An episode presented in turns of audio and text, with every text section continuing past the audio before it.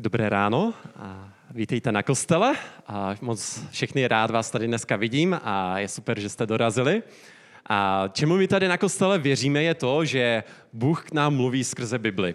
A to je to, proč takovou hlavní součástí těch našich nedělních bohoslužeb tady je právě kázání. Chceme slyšet to, co nám Bůh říká a chceme, aby nás tady tato kniha měnila. To je ten hlavní a první důvod, proč to chceme společně číst a proč chceme poslouchat kázání tady z této knihy. Takže to je něco, co nás teďka čeká na následujících pár minut, pár desítek minut. A my dneska dokončujeme takovou sérii, kterou jsme tady na kostele začali, a to je série z knihy Nehemiáše. Takže jestli, si, jestli máte Bible a chcete si společně se mnou nalistovat, tak si můžete otevřít do Nehemiáše do 13. kapitoly. Je to tak zhruba uprostřed Bible. A kdybyste měli někdo problém to najít, můžete se klidně podívat do obsahu, to vám pomůže. A to téma, o kterém se dneska budeme bavit, je kompromis. Co je to kompromis? Jak když jsem se díval do slovníku, jak a, slovník cizích slov definuje kompromis, tak tam ten definuje kompromis jako dohodu dosaženou vzájemnými ústupky. A možná jste teďka museli kompromis dělat někdy v poslední době, a zvlášť co se týče na Vánoce, tak je docela běžné, je takový klasický vánoční scénář. Rodina se jednoho krásného večera rozhoduje, na co se bude večer dívat za film. A možná jste to někdy zažili, ale většinou to bývá takto. Babička se chce podívat na mrazíka, protože chce zaspomínat na staré dobré časy. Děcka se chcou podívat na Harryho Pottera. Máma by se ráda podívala na něco romantického a táta se chce podívat na sám doma. Tak co teď? Jaké jsou možnosti?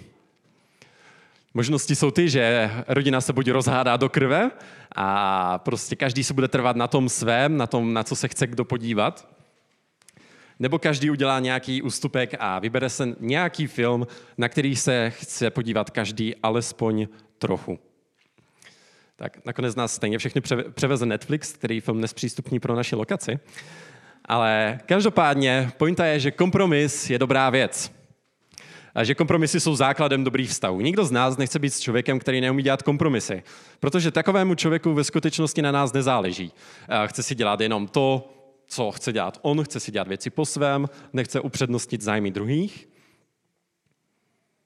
Proto je kompromis dobrá věc. Je základem dobrých vztahů. Zároveň jsou ale situace, kdy kompromis dělat nemůžeme. Kompromis nemůžeme v životě dělat tehdy, když jde o to, co je v našem životě nejdůležitější, nebo co by možná mohlo ublížit nějak nám nebo druhým lidem. V čem byste nikdy neudělal kompromis? Možná to je něco, co se týká tvých dětí. Možná bys nikdy neudělal kompromis v tom, že bys nedopustil, že by někdo ublížil nějakým způsobem tvým dětem. A nebo je to to, že si musíš vytyčit nějaké hranice v práci s šéfem, že mu nedovolíš, aby ti třeba volal o víkendu a chtěl po tobě nějaké pracovní věci. Nebo musíš říct svým blízkým, aby ti nevolali čtyřikrát denně. Jako mami, mám tě rád, ale čtyřikrát denně mi volat nemůžeš. Já mám pardon, jedno psychické zdraví a nemůžu proto obětovat všechno. Někdy si musíme vymezit hranice, jinak nás požadavky a očekávání druhých zničí. Realita je, že ale častokrát přistupujeme na kompromisy, které nám nějakým způsobem škodí.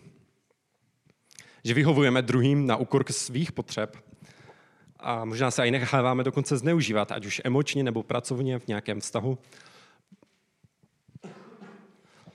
Že si myslíme, že nám to něco přinese. Ale ve skutečnosti takové kompromisy přináší více než škody než užitku. Myslíme si, že nás lidi budou mít více rádi, nebo že dostaneme více zaplaceno, nebo že se budeme cítit lépe, ale ve skutečnosti trpíme, když couváme z toho, na čem by nám mělo záležet nejvíc. A Bible o nás lidech říká, že takový jsme my. Že častokrát děláme kompromisy tam, kde bychom je dělat neměli. A sami tím pak trpíme. A zvlášť dneska se podíváme na text, který nám říká, že všichni děláme kompromisy v jedné klíčové oblasti, kde bychom kompromisy neměli dělat nikdy, ale všichni je tam děláme často. My dneska budeme v té poslední kapitole knihy Nehemiáše A to je taková kniha, kterou v podstatě končí celý starý zákon. Popisuje se v ní, co se tam dělo s židovským národem, když se vracel ze zajetí v Babylonu. Odhrává se to v Izraeli v nějakých 500 let před, před Kristem. A my jsme viděli, že se tam dělo tohle, že židé se pod vedením člověka, který se jmenoval Nehemiáš, vraceli z Babylonu, vraceli se z vyhnanství zpět do Izraele a měli úkol. Měli úkol, že znovu měli vybudovat Jeruzalém a postavit chrám a uctívat Boha. Znovu se vrátit k Bohu, kterého předtím opustili. A ten Nehemiáš to byl člověk, který sloužil u perského krále jako ochutnávač vína.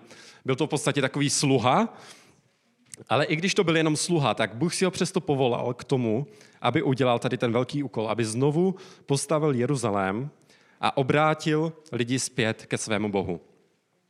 A my jsme skrz tu celou knihu viděli, že to fakt nebyl lehký úkol. Že musel zorganizovat tisícovky lidí, že musel čelit spoustě nepřátelům a musel čelit různě těžkým okolnostem, ale z boží milosti se mu to nakonec podařilo, že znovu ty jeruzalémské hradby postavil a, a zvládli čelit těm nepřátelům. A my jsme v tom posledním kázání viděli, že tam byla obrovská radost. Že lidé tak slavili svátek toho, že se konečně podařilo postavit ty jeruzalémské hradby. A lidi se tam zavázali, že budou Boha poslouchat, že budou dávat peníze na svatyni, aby všechno mohlo dobře fungovat. Slibovali hory doly a že budou Boha poslouchat. A to bylo něco, čemu Nehemiáš zasvětil všechno. Dbal na to, aby fungovaly ty bohoslužby chrámu, aby se kázalo z Bible, aby se lidé drželi Boha.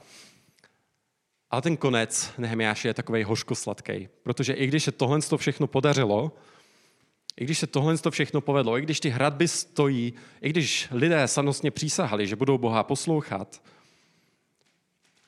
tak když Nehemiáš potom musel odcestovat na několik let a vrátil se, tak zjistil, že všechno, na čem těch 12 let makal, je v háji. Když přišel do Jeruzaléma, tak zjistil, že to tam je jeden velký bordel. Viděl, že lidi se nestarali o chrám, neplatili kněze, kteří namísto toho šli pracovat někam jinam, ale namísto toho všeho se spolčili s těmi uhlavními nepřáteli a s těmi nehemiášovými nepřáteli, kteří se ho snažili uh, zničit. Dopustili se takového obrovského kompromisu ve vztahu k Bohu. Ustoupili tam, kde slíbili, že budou Boha poslouchat a namísto toho dělali věci, které ohrozily celou jejich existenci jako židovského národa. A Nehemiáš byl docela chlapák. My jsme viděli, že jen tak něco s ním nezatřásl, naopak, kamkoliv přišel, tam nenechal kámen na kameni. Ale my ho dneska uvidíme tak trošku zuřit. Budeme to tak hromy a blesky na lidi, bude dělat docela scény a bude dělat v Jeruzalémě jeden takový velký úklid, aby vyčistil ten Jeruzalém od, vše, od všeho toho zda, co tam ti lidé dělali. A o tom to dneska bude. Uvidíme, jaký kompromis ty židé udělali ve vztahu s Bohem. A to pro nás bude takové zrcadlo, v jakém i my uvidíme, jakých kompromisů se dopouštíme my. Tak já přečtu první verš a bude ten text číst po částech a budu ho u toho postupně vysvětlovat a můžete ho sledovat se mnou nebo jenom poslouchat. A první verš říká tohle. V onen den se četlo z knihy Možíšovi lidu a našlo se v ní napsáno, že Amonec a Moábec nesmí nikdy vejít do božího shromáždění. Tak možná víte, že Židé měli ve svém životě spoustu zákonů a ty byly napsány v knihách, kterým se říkalo prvních pět knih Mojžíšových a my to možná známe pod jinými názvy, což je jako Genesis až Deuteronomium. Každopádně jsou to knihy, kde bylo popsané, co Židé mají a nemají dělat, jak mají žít, co si mají oblékat a tak dále. Byla to velice praktické knihy ale zároveň tam bylo také popsáno to, jakým způsobem mají uctívat Boha. Co po nich Bůh chce, jaký má po nich očekávání a co smí a nesmí dělat ve vztahu k němu. A jeden tady z těch zákonů, jeden tady z těch zákazů bylo to, že do chrámu, do toho božího shromáždění, jak se to tady píše, nesměli vstupovat konkrétní pohané. A byli to ti Moábci a Amonci. To byly takové národy, které sousedili s Izraelem a který, byla tam nějaká historie. A tady ten zákaz nebylo to z toho důvodu, že by, lidé, že by židé byli nějací rasisti nebo neměli tady ty lidi rádi, ale mělo to historický důvod. A ten byl, že tady tito sousedé nebyli zrovna nejlepší sousedé, ale ve skutečnosti chtěli židy zničit. To vidíme v tom dalším verši. A protože nevyšli synům Izraele vstříc s chlebem a vodou, ale najali proti ním Bileáma, aby je proklel. Ale náš Bůh změnil kletbu v požehnání.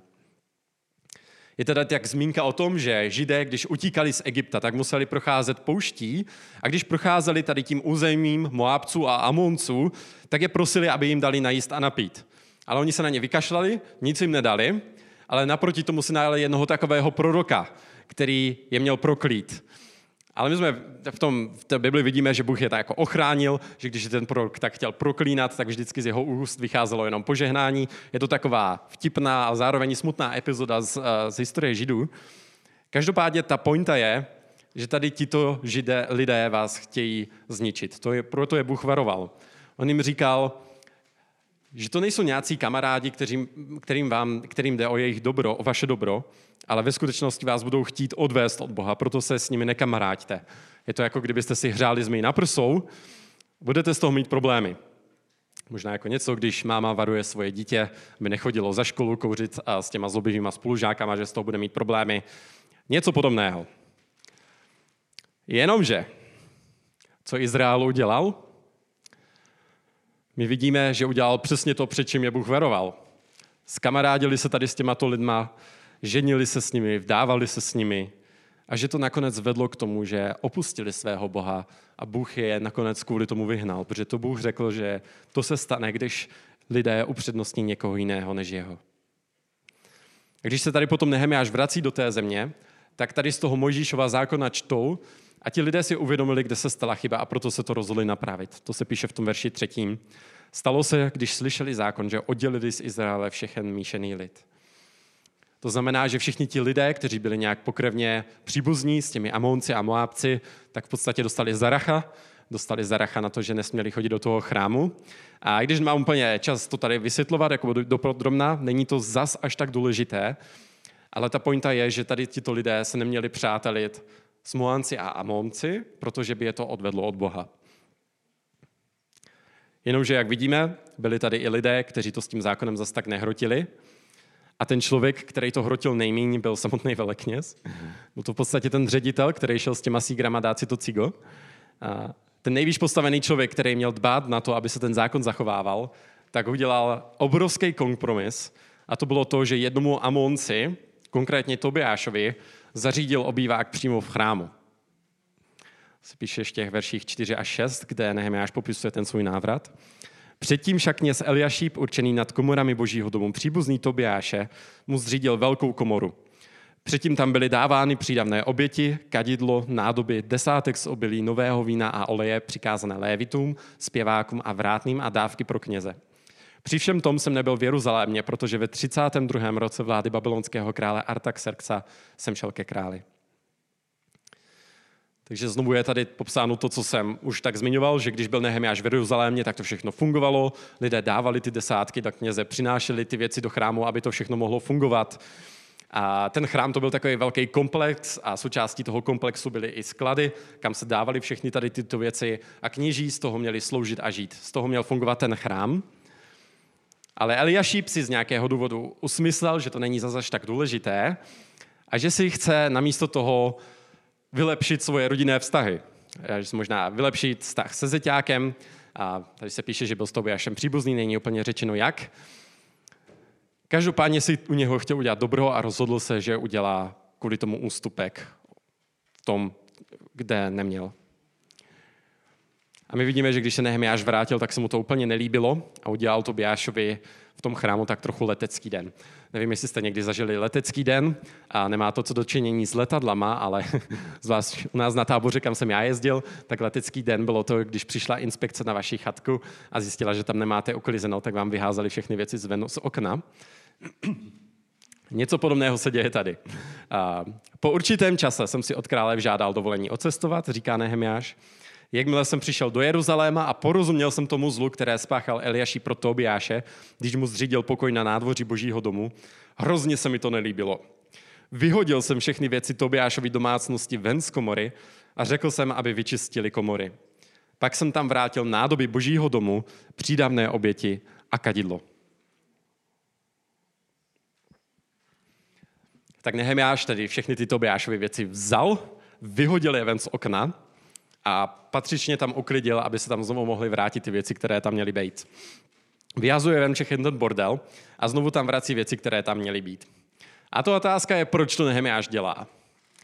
Asi to nebylo proto, že rád uklízel, a, nebo že měl rád minimalistický setup na kostele, Kdo mě znáte, tak víte, že já velice rád uklízím, že jsem rád, když je ve věcech pořádek a, a tak. A takže já tady úplně s Nehemiášem souzním. A, ale to není úplně ta pointa. Nehemiáš to totiž dělal proto, že tam ten Tobiáš neměl co dělat. Že on byl ten Amonec, který tam měl zakázáno vůbec jenom vstoupit a ten kněz mu tam udělal a, prostě obývák. Když to řeknu obrazně, tak místo toho, kde měl být oltář, tak byl gauč a televize. A Nehemiáš to všechno vyhodil, protože mu záleželo na Bohu a protože nemohl tolerovat takový kompromis, kterého se dopustil ten Eliašíp. A ten Tobiáš je tady pro nás takový obraz, jaké kompromisy častokrát děláme vůči Bohu. Kdybych to měl zhrnout do takového principu, tak by se to dalo říct takto, že dáváme dobré věci na špatné místo. Že dáváme dobré věci na špatné místo. A ta pointa je, že na tom chrámě, na tom svatém místě tam měly být svaté věci, ale Nehemiáš tam dal něco, co tam nepatřilo, dal tam, dal tam bydlení svého zeťáka, řekněme. A my dneska sice už nemáme chrám, ale nový zákon mluví o tom, že naše srdce mají být chrámem pro Boha, že Bůh chce přebývat v našich srdcích. A ten bordel, jak tomu bylo v tom Tobiášově případě v tom chrámu, tak to nebyly sami o sobě špatné věci. Není nic špatného na tom vlastnit gauč nebo televizi, a, ale problém je, když si člověk udělá z kostela obývák. Co tím chci říct?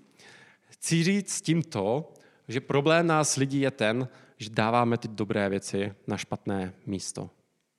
Že upřednostňujeme jiné věci před Bohem. Ať už to je rodina, nebo kariéra, nebo vzdělání, možná pohodlí, klid, nebo děti. Cokoliv, co si tam dosadíte, tak když jsou tyto dobré věci na špatném místě, to znamená, když si jich vážíme více než Boha, tak se tady z těchto věcí obrazně řečeno stává bordel. A tak Bible definuje hřích, když jsou dobré věci na špatném místě, když uctíváme stvoření na místo stvořitele. Definice věřícího člověka není to jenom, že věří v Boha nějak jenom svou myslí, ale ta, že Boha miluje nade všechno ostatní. Je spousta lidí, kteří si říkají, že jsou věřící, ale ve skutečnosti Boha nemilují a nežijí pro něj. A to potom nic neznamená, když si takový člověk říká, že je věřící. Víra nepřipouští ten kompromis v tom, že nedovolí, aby v našem životě bylo cokoliv důležitějšího než Bůh sám. Proto je ta Nehemiášová reakce tak silná. Víra nedělá kompromisy. Zároveň, ale když k sobě budeme upřímní, tak každý z nás má někdy svého Tobiáše. Každý máme něco, co před Bohem upřednostňujeme. Máme možná nějaký hřích, který si tak nějak hýčkáme, jako ten Eliáš Tobiáše, možná chceme, aby byl, byl příjemný vůči nám, nebo aby nám nějak patřil. Děláme něco, o čem víme, že je to špatně. Máme rádi věci, o kterých víme, že nás nakonec odvedou od Boha. To bylo to, o co se Tobiáš snažil v celé té knize. Zničit to je Nehemiášovo dílo, odvést lidi od Boha. Ale přesto někdy ty věci v těch našich životech necháváme. A já bych chtěl, aby jsme si dneska udělali tak společně trochu úklid v našich srdcích, možná v našich prioritách. A chci se tě zeptat, co jsou ty věci ve tvém životě, které jsou důležitější než Bůh? Co jsou možná ty věci, které bys měl vyhodit ven, protože tě vedou od Boha?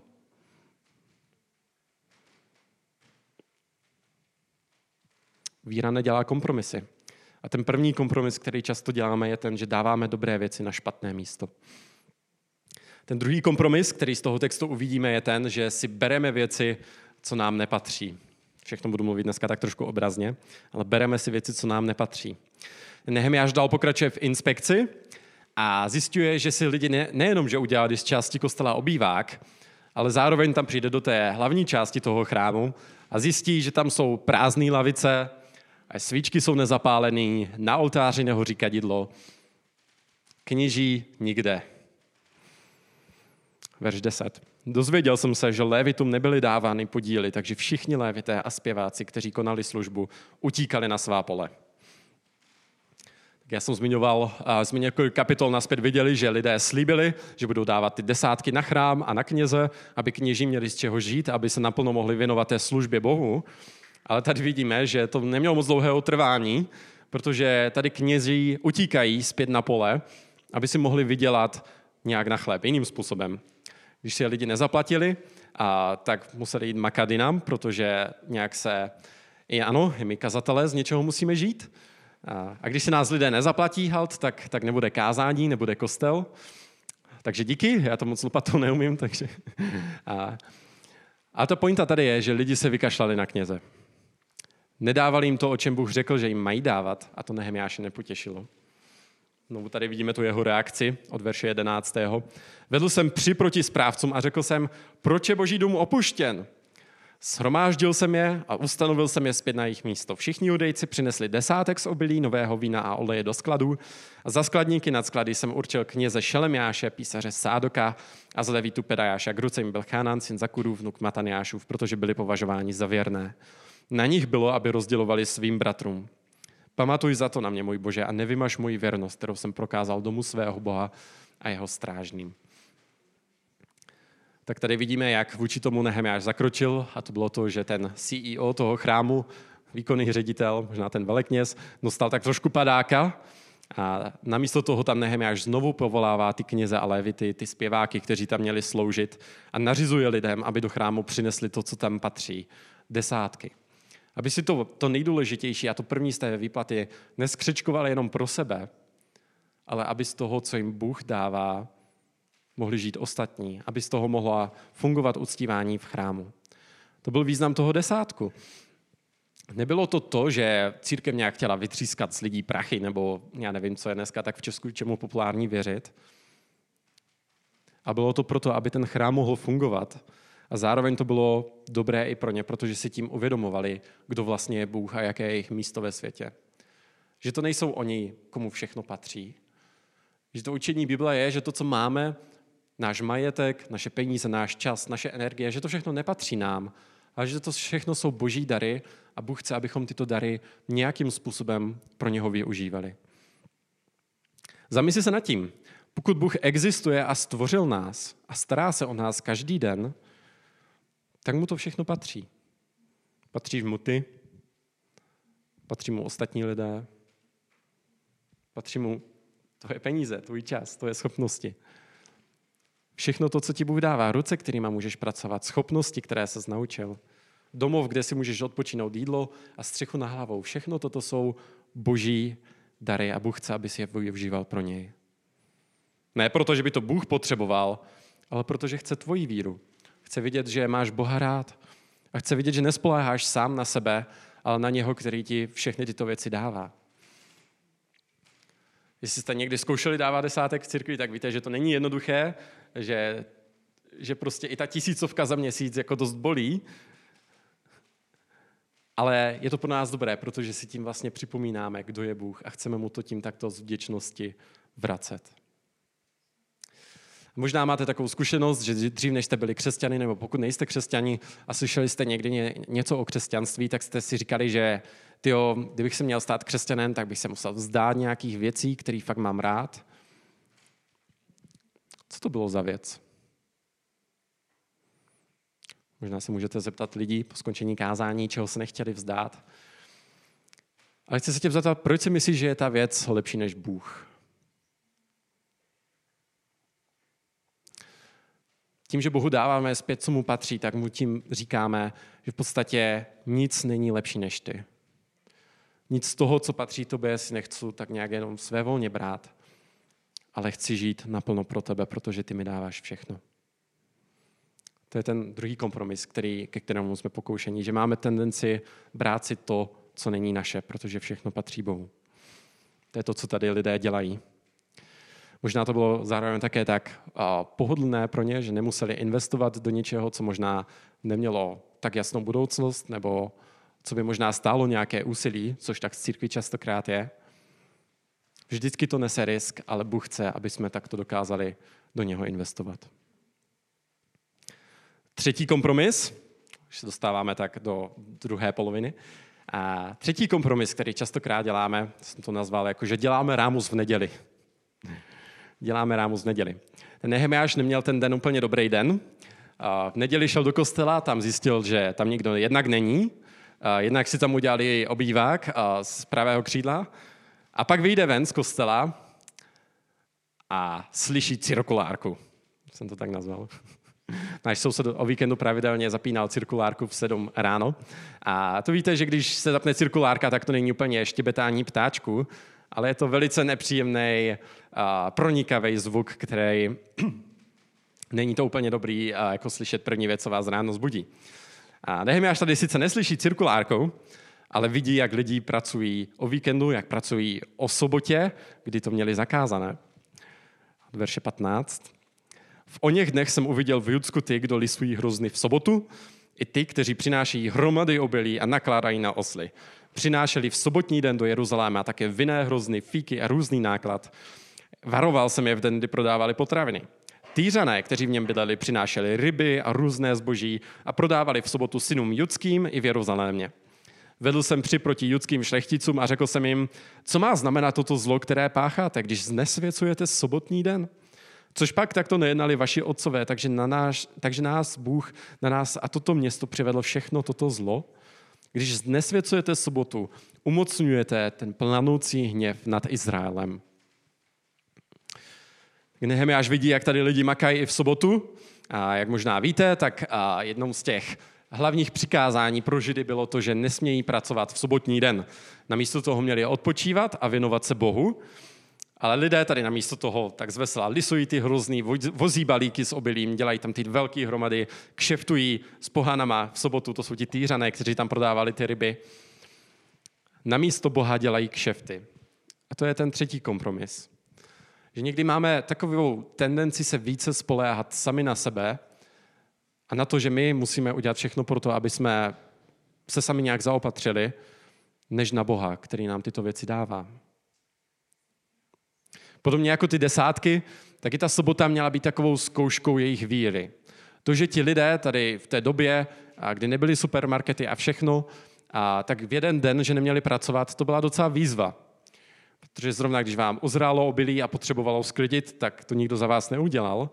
A to, když jste den museli odpočinout, tak to bylo takové vyjádření víry, že ano, já věřím tomu, že můj život nestojí na mě a na mém úsilí, ale že Bůh se stará. Možná to nebylo úplně praktické přikázání, zvlášť třeba když měli dělat obchody s ostatními národy. Možná si říkali, že musí trošku víc stříc lidem, kteří nevěřili v nějakou sobotu nebo kteří nedodržovali den odpočinku. Možná nechtěli, aby si ti pohané říkali, no tak um, než se tady ti velevážení židé uráčí jako fungovat nějak normálně, tak půjdeme někam jinam. Možná tomu chtěli trošku vyjít naproti. A byli v pokušení neodpočívat. Byli v pokušení v ten den, který měli věnovat Bohu, dělat něco pro sebe, nějak se zaopatřit, udělat něco pro to, pro své přežití možná, by to tak interpretovali. Snažit se zaopatřit, namísto důvěřovat tomu, že Bůh zaopatří. My jsme v podobném pokušení dneska. Dnešní doba není moc známá tím, že umíme odpočívat, ale v podstatě se pořád za něčím ženeme a ženeme se za tím, abychom dokázali buď sami sobě, že za něco stojíme, nebo za nějakým úspěchem v práci, za tím, abychom v životě něco dokázali. A možná máme pocit, že když nebudeme dostatečně makat, tak nic nebudeme mít. Ale ta židovská, stejně jako křesťanská víra, byla od začátku do konce založená na tom, že je tady Bůh, který se stará o to, co potřebujeme. A proto můžeme odpočívat. Protože věříme, že Bůh se o nás postará. Neznamená to, že nemáme makat, ale znamená to, že nemáme pracovat ze strachu nebo tak, že by nás to rozptilovalo od Boha. Nedopustíme, aby nás každodenní starosti a strachy odvedly od Boha. O tom je tady ten kompromis. Nechceme, aby nějaký každodenní shon pro nás byl natolik důležitý, že nás to zaměstná natolik, abychom neměli čas nebo příležitost hledat Boha v našich životech. A to možná někdy požaduje docela radikální kroky. My vidíme, jaký je radikální krok tady dělal Nehemiáš. Jsou verše 19 až 22. Stalo se, jakmile jeruzalémské brány před sobotou setměli, že jsem řekl, aby byla zavřena vrata. Pak jsem řekl, aby je neotevřeli dříve, než skončí sobota. Některé ze svých služebníků jsem postavil k branám, aby v sobotní den nebyl přinesen žádný náklad Obchodníci a prodavači různého zboží zůstávali přes noc jednou či dvakrát mě Jeruzaléma. Varoval jsem je a říkal jsem jim, proč nucujete před hradbami? Jestliže to uděláte znovu, vztáhnu proti vám ruku. Od té doby v sobotu nepřicházeli. Řekl jsem Lévitům, aby se očišťovali, když půjdou střežit brány, aby se světil sobotní den. A také v tomto na mě pamatuj, můj Bože, a slituj se nade mnou podle svého hojného milosrdenství. Tady vidíme, že Nehemiáš tak natvrdo přikazuje zavřít ty brány, aby tam nikdo nemohl ven z města ani do města. A vidíme přesto, že tady bylo pár takových odvážných kupců, kteří si udělali tábor před hradbama, aby mohli možná, aby přečkali to krátkodobé období, než Nehemiáš přestane prudit. Jenomže Nehemiáš to myslel fakt vážně. A pohrozil jim, že na ně vstáhne ruku, to znamená, že, že je zmlátí nebo něco takového, pokud neodejdou. A zároveň dal strážce k těm branám, aby tam hlídali, že nikdo nebude v sobotu obchodovat. Poslušnost Bohu vyžaduje radikální kroky. Někdy prostě musíme natvrdo zavřít dveře, skrze které k nám vchází to pokušení nedůvěřovat Bohu. A tak co jsou možná pro tebe ty věci, na které spolíháš víc než na Boha? Kdy máš tendenci se tak strachovat o svůj život nebo nevěřit tomu, že se Bůh postará? Co to jsou za věci? To možná něco, co se týče práce nebo, nebo tvých vztahů. Co to je? Pozbuzení z toho, co vidíme tady Nehemiáše dělat, je, že, že, to te, že jde důvěřovat Bohu, i když máme častokrát tyto starosti nebo nevíme, jak to s námi bude. A my nakonec uvidíme to, čeho se Nehemiáš bál nejvíc, a to bylo to, že se historie bude opakovat. Židé nakonec budou nevěrní svému Bohu, že ho opustí a že znovu budou vyhnáni kvůli tomu zpět ze země. Už se pomalu blížíme ke konci. A v tom verši 23. se píše, v o něch dech jsem také viděl judejce, kteří si brali za ženy až doďanky, amonky a moábky. Polovina jejich synů mluvila až docky a neuměli mluvit judsky, ale mluvili jazykem toho či onoho lidu. Tak to je další věc, co Nehemiáš zjišťuje, a to je možná taková už ta jako třešnička na dortu, že zjišťuje, že židé se žení a vdávají z pohany. A tím v podstatě jako rozkládají tu svoji národní identitu. A je tak zajímavé, že si tady Nehemiáš všímá toho, že ty děti dokonce ani neuměly mluvit svým rodným jazykem. Že neuměli mluvit ani hebrejsky, a to znamenalo, že neuměli, nemohli rozumět ani tomu, co se bude říkat neděli v kostele, nebo co se píše v Bibli. Že Bible, váš starý zákon, je napsána v hebrejštině, a to tak ohrožovalo tu jejich identitu.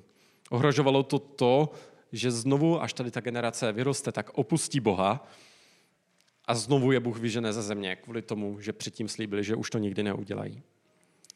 A tady už Nehemiáš trošku ztrácí a možná svoji trpělivost. A to přečtu do verše 28, od verše 25. A Nehemiáš tam eh, popisuje, co dělá s těmato lidma. A tam se píše tohle. Vedl jsem s nimi při a proklal jsem je. Byl jsem některé z nich, rval jsem jim vlasy a zapřísahal jsem je při Bohu, nedávejte své dcery jejich synům a neberte jejich dcery pro své syny ani pro sebe. Což pak kvůli nim nezřešil izraelský král Šalomoun. Mezi mnohými pohanskými národy nebyl král, jako byl on. Byl milý svému Bohu a Bůh ho ustanovil králem nad celým Izraelem.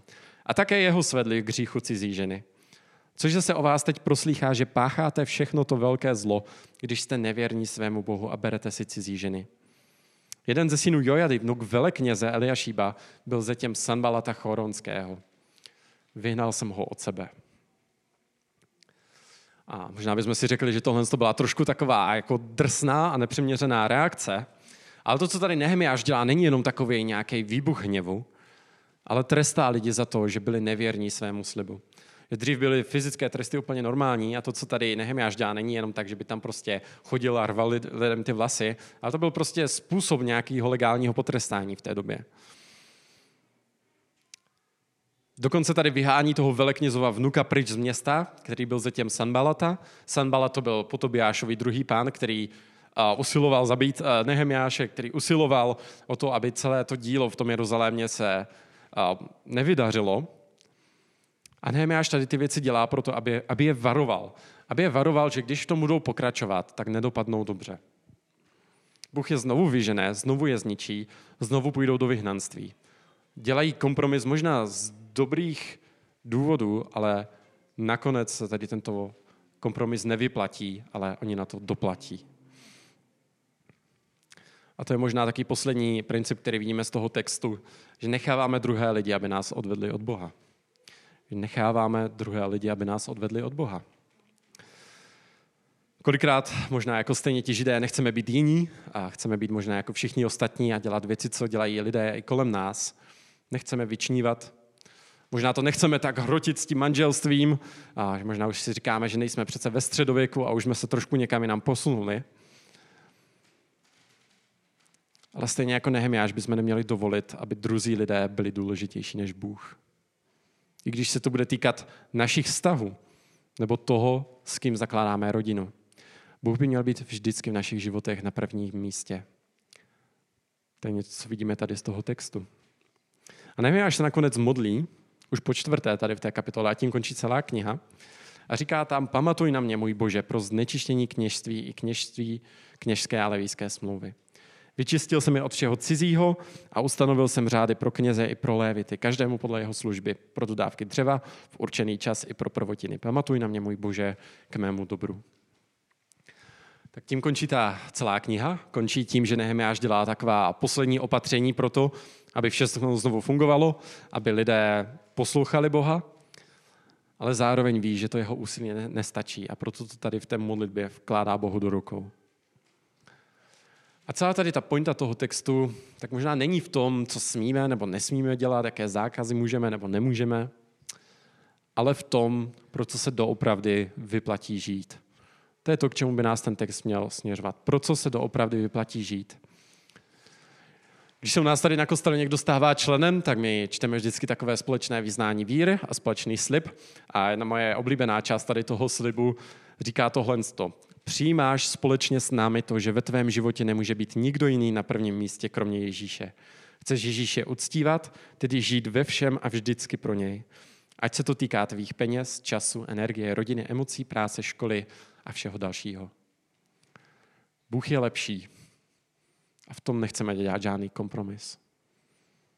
Nechceme dovolit, aby cokoliv bylo na prvním místě, kromě Boha, protože se to nevyplatí. Můj jeden oblíbený kazatel častokrát zmiňuje takovou, a, takový úryvek a, z jedné takové řeči, kterou pronesl americký spisovatel David Foster Wallace.